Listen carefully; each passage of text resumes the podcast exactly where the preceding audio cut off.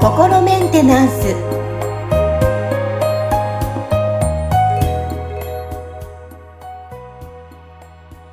はい皆さんこんにちは。心メンテナンス。本日もアシスタント三上恵と気候ヒーラーの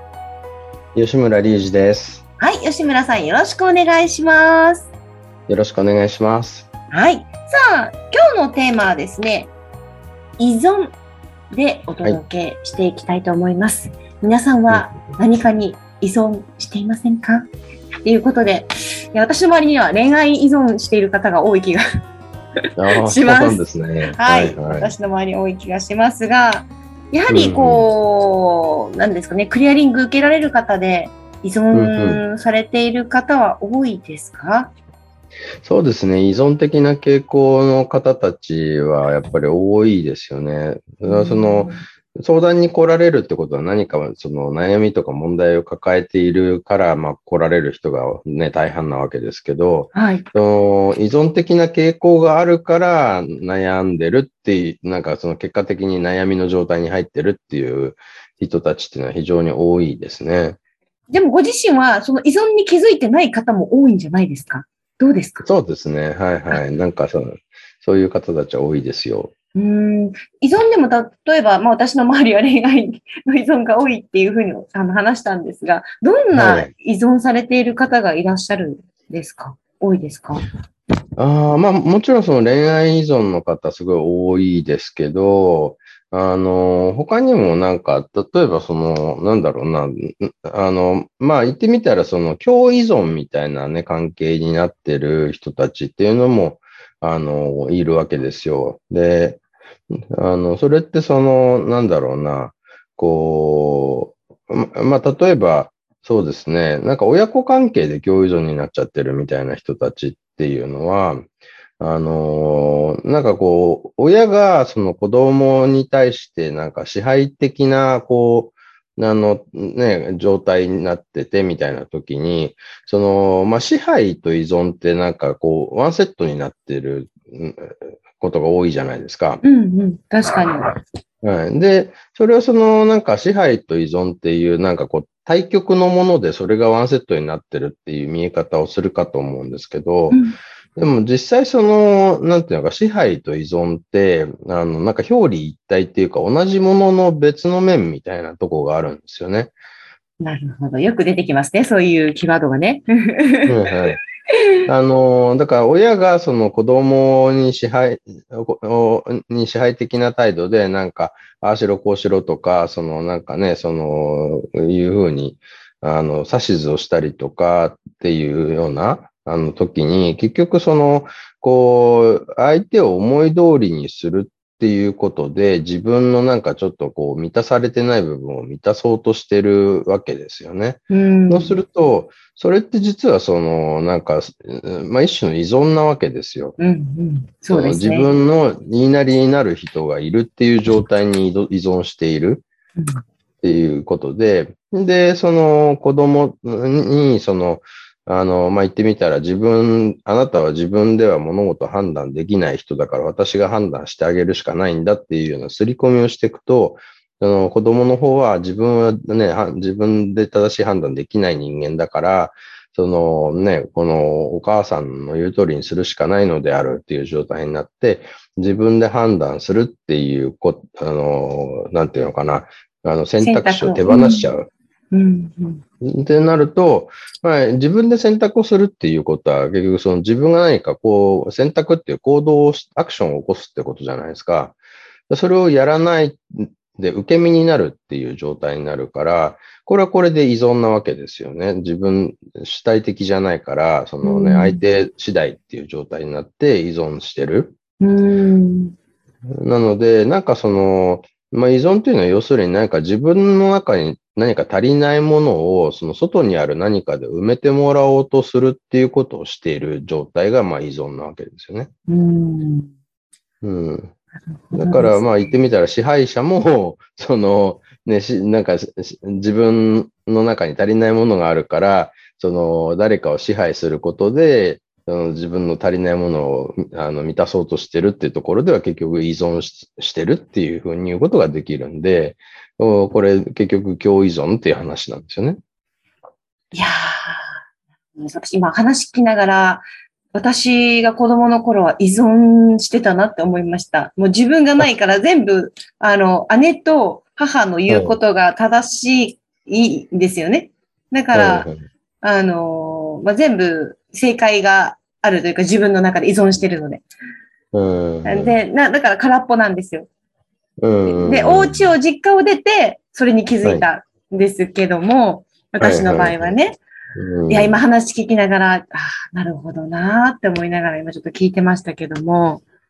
そうなんですね。だから支配されてる状態に甘んじてるっていうことが、まあ、依存状態っていうことなわけですよね。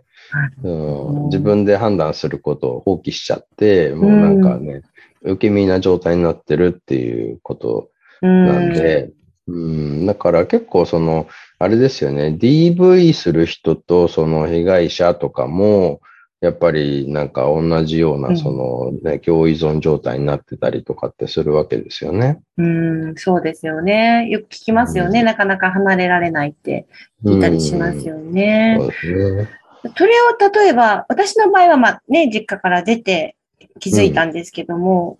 まあ何か、なんだろうな、あの、まあ自分の中で、その離れたことによって空っぽな状態っていうのを気づいたんですが、でもその当時はいることに関して居心地もやっぱり良かったんですよ。うんうん、うん、自分で判断しなくても、あの、正解が出てくるので、なんですけどそうね。でもやっぱそういう人って周りに多いと思うんですけど、それに、まあ、気づくきっかけとか変化を起こすには、やっぱりそういったクリアリングしたりとか。そうですね。クリアリングすることでっていうのもありますけど、まずでも本当なんか、あの、物理的に離れるっていうのはすごく効果的だとは思いますよ。ああ、なるほどですね。うん、ただまあ結局その物理的に離れるっていう状態になんか持っていくのが難しいっていうことでもあるんで、うんそこはその、ね、なんかまずはその自分が、その例えば、あの、自分は無力であるっていう刷り込みを受けてる場合が多いわけですよ。その支配されてる側の人は。そうそうすると、ね、その刷り込みをまず解消するっていうところ、これはその、なんかね、周りの人たちとのコミュニケーションで気づく場合もあれば、うん。まあ、クリアリングしていくっていうこともあるわけですけど、でもそもそもじゃあそのクリアリングしてもらいたいって思うかどうかっていう段階でも、やっぱりその人がどのぐらいね、なんかそういうこう、支配されちゃってるかっていうところで、そのチャンスが巡ってくるかっていうところにも差が出てきちゃうわけですよね。うんうんうん、だから周りの人たちがこう、なんか気づいて声掛けするってことも大事かなっていうのはありますよね。うんそうですね。そういう方がいたら、ぜひちょっとね、声かけていただきたいと思いますし、逆に支配している方も支配しているつもりはない方も、場合もあおおね結、多いですよね、きっとね。そうね。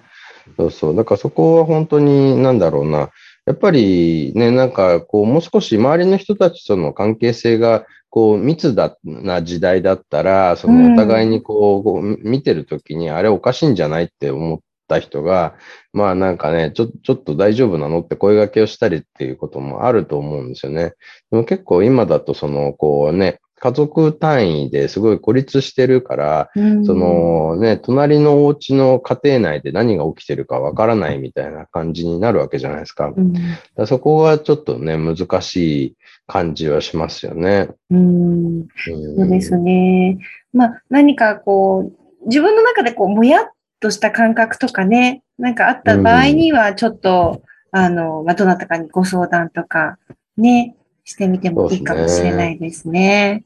はい。まあでも本当ね、ギャンブル依存とか薬物依存みたいな感じで、うん、その依存してる人がもうその、それをまたその、こう、周囲に隠してたりとかね、うん、する場合もあったりとか、うん。あるいはそのね、ギャンブル依存の人なんか多分その自分がそのギャンブル依存だってことに気がついてないうん。で散財してる人たちとかも全然普通にいると思うんでね。うん、だからここは本当になんかちょっとこう悩ましいところではありますけど、そうですね。まあ、ご本人だけじゃなくて、ご家族にとっても、ね、ね、うんまれてる方いらっしゃると思いますので、まあ、こういったね。ね、あの、まあクリアリングも含め、こういった方法、ご相談っていうかね、周りもみんなさせていただいて、はい。そう、だから本人が気づけないと、その本人が助けを求めるとか、本人が自分で変わろうってことがなかなかできないんで、うん。そのね、その方のことを、まあ、そのまあ、言ってみたら大切に思ってる、その、なんかね、別のご家族の方とかが